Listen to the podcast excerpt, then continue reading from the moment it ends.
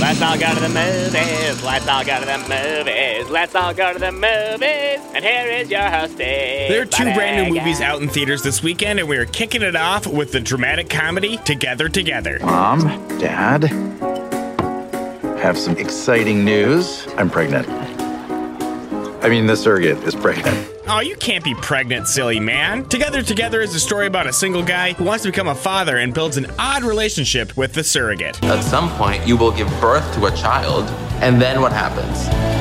Just because you're not like together together doesn't mean that you haven't created a bond. That dude's got a point. Plus, he said the title of the movie. Together together. See, he just said it again. Together Together is getting pretty solid reviews, with Rotten Tomatoes scoring at a 93% certified fresh, and Metacritic isn't too far behind with a 70 out of 100. You can see Together Together in theaters right now. The big movie this weekend is the much anticipated. Based on the best selling video game franchise. Throughout history, different cultures all over the world reference a great tournament of champions. Oh, yeah, it's a tournament of champions, but you gotta tell me who the champions are. These are your champions. I'm Sonia. That's Kano. I'm Liu Kang. Name's Jax. Kung La.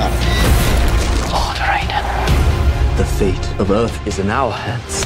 What about Sub Zero? I am Sub Zero.